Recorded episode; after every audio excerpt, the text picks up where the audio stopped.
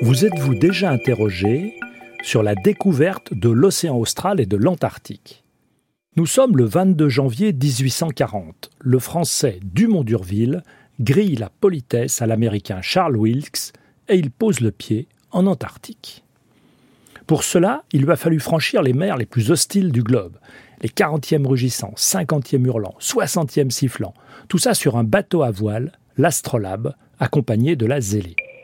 Il pense être le premier à s'aventurer sur le grand continent blanc. Qui ont été les premiers? Vu à travers notre prisme européen, les premiers ont été des navigateurs des 16e et 17e siècles. On partait vers l'est en contournant l'Afrique, mais vers l'ouest, c'était une toute autre histoire. Les continents américains, au nord comme au sud, semblaient touchés aux confins du globe. En 1616, le Cap Horn est franchi par des navigateurs hollandais originaires de la ville de Horn, avec deux eaux. Il fallait quand même une sacrée audace et une témérité hors norme, car franchir le Horn d'est en ouest, c'est affronter de face les vents contraires et la houle qui va avec. Et plus au sud. Hormis la curiosité, Rien ne poussait nos navigateurs de l'extrême à aller voir plus loin.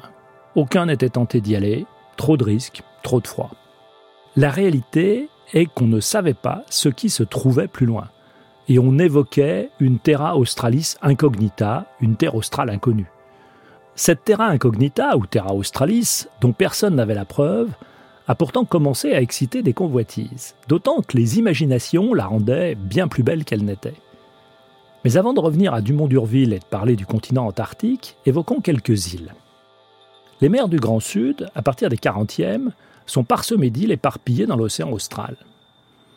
Dès lors que certaines ont été entrevues, comme la Géorgie du Sud en 1675, une compétition s'est engagée entre les puissances européennes, notamment entre la France et l'Angleterre, comme d'habitude. Pas question de laisser ces terres de cocagne à d'autres. L'aventure la plus rocambolesque commence lorsque le breton Yves-Joseph de Kerguelen propose au ministre de la Marine de Louis XV d'explorer le sud de l'océan Indien pour y étendre les possessions françaises. Il s'embarque en 1771 sur la Fortune, accompagné d'un second navire, le Gros Ventre. Il découvre par 49 degrés sud une terre sauvage qu'il baptise France australe et qui deviendra plus tard l'archipel des Kerguelen. Il perd de vue le gros ventre lors d'une tempête, qu'à cela ne tienne, il poursuit sa route et rentre en France. Une fois revenu, Kerguelen fait au roi une narration enjolivée de ces îles qu'il décrit comme un vaste et riche continent. Il est couvert d'honneur et notre héros obtient du roi de repartir une seconde fois pour ces îles mirifiques. Il repart de Brest en 1773 avec deux navires, embarquant avec lui de futurs colons. Il s'autorise, s'affranchissant de quelques règles, de faire monter à bord sa jeune maîtresse, déguisée en valet. Elle sera débarquée à l'île Maurice, car le poteau rose avait été découvert, et Kerguelen sera sommé par le gouverneur de mettre les voiles vers le sud sans elle. Arrivée sur l'archipel, l'expédition pose à peine le pied à terre et ne débarque aucun colon. Le temps est exécrable. Kerguelen refuse de s'attarder et d'explorer les îles, il a hâte de retrouver sa belle. L'échec de l'expédition est total, la faute bien sûr, une femme à bord.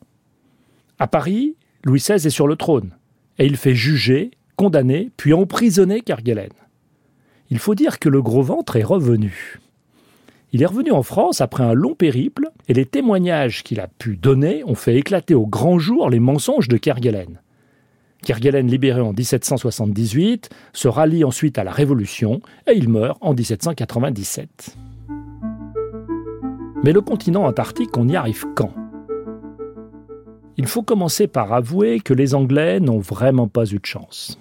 Et en particulier l'un des navigateurs explorateurs les plus prestigieux, James Cook. Il avait réussi un incroyable exploit en janvier 1773 en allant pour la première fois au-delà du cercle polaire Seul le mauvais temps et la malchance l'empêchèrent alors d'être le découvreur du continent antarctique. La Terre a été quelquefois en vue, mais sans possibilité de débarquer. Il faut dire que les côtes antarctiques sont le plus souvent de hautes falaises de glace et que les lieux propices à un débarquement sont rares.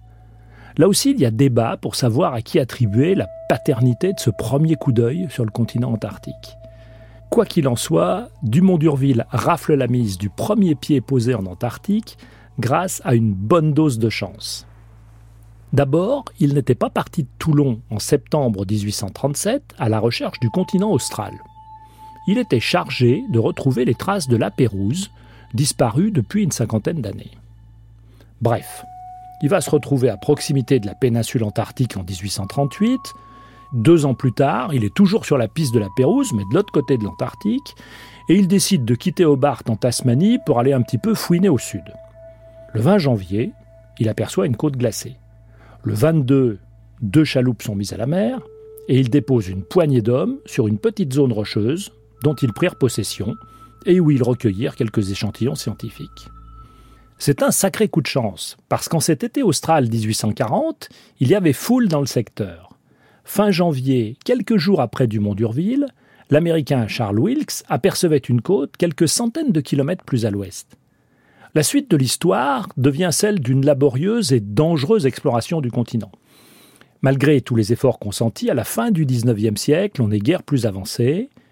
Sur la meilleure des cartes de l'époque, qui est une carte anglaise de 1894, il y a seulement trois secteurs côtiers qui sont dessinés pour un continent qui est équivalent à 25 fois la surface de la France. Donc c'est très approximatif tout ça. Il va falloir attendre l'aviation, puis finalement même les satellites, pour avoir une vision exacte de cet univers austral. Et même aujourd'hui, ça reste encore le cas. Petite expérience personnelle que je vous livre, en 2013, j'étais à bord du navire océanographique allemand le Polarstern, et nous euh, étions dans la mer de Vedel et on découvre alors une nouvelle montagne sous-marine plantée sur des fonds de 500 mètres et qui culminait à 20 mètres de profondeur seulement, qui était totalement inconnue. Le pourquoi du comment, science, par Bruno David, réalisation Charles Trou.